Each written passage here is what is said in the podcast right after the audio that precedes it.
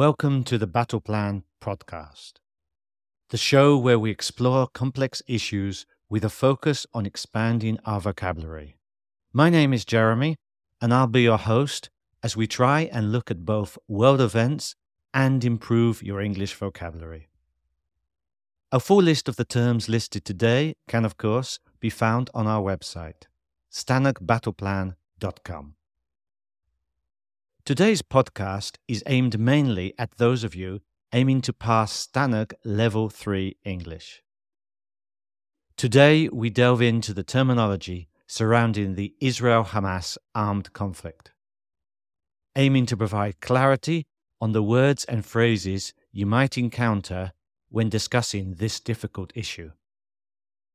Okay, so let's move on to section 1 Understanding the conflict. Let's begin by understanding the background of the Hamas Israel conflict. The long standing dispute has involved countless terms that can be confusing for many.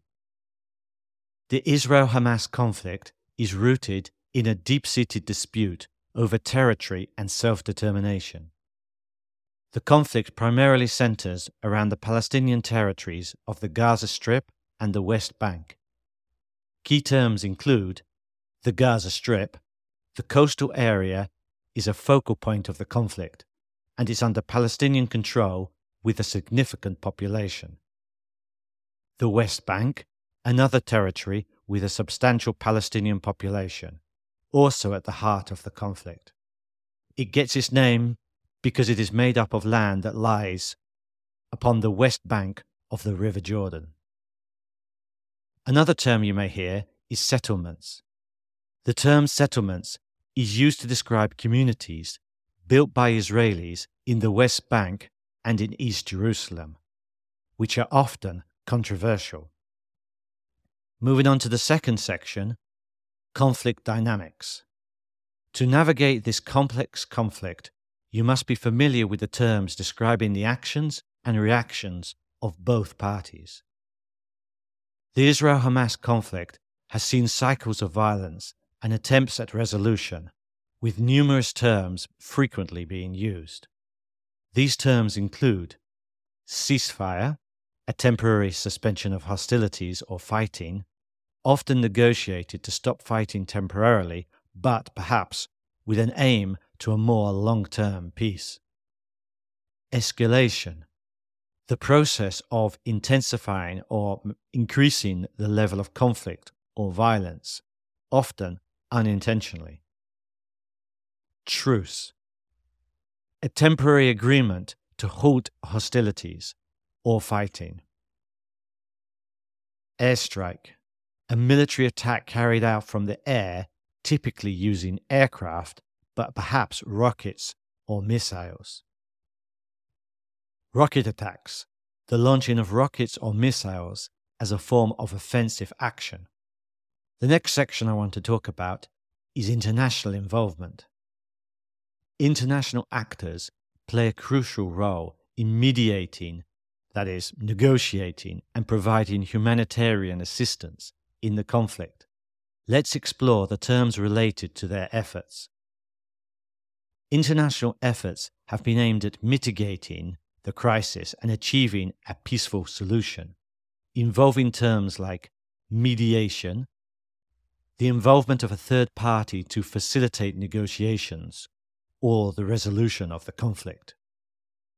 Two state solution, a proposed resolution to the conflict that envisions or plans for separate states for both Israelis and the Palestinians.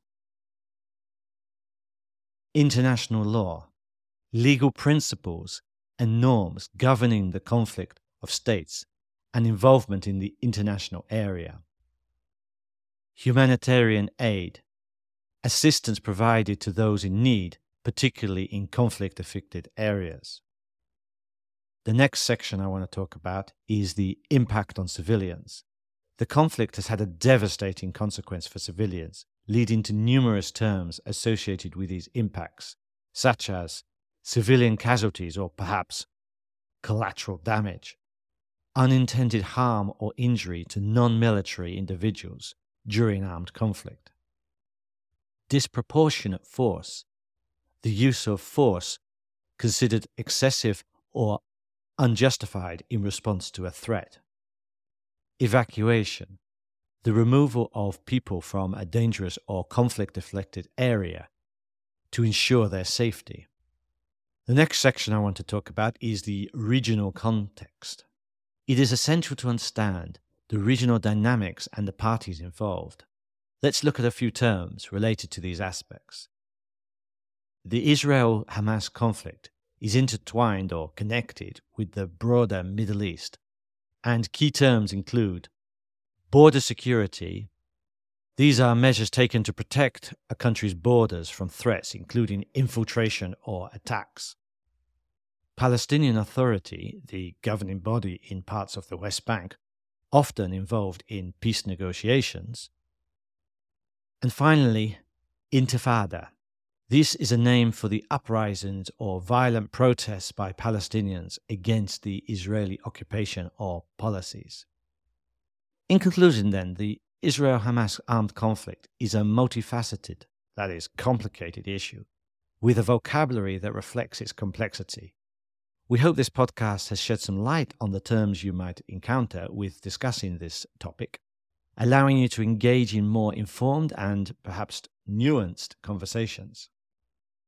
The conflict is a long and challenging one, but understanding the language surrounding it is a crucial step towards informed discourse and potential solutions, and more importantly, being able to discuss it on your exam.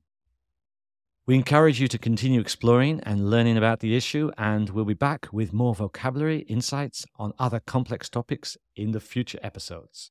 Okay, thank you for joining us on the Battle Plan podcast. Until next time, stay curious and keep expanding your vocabulary.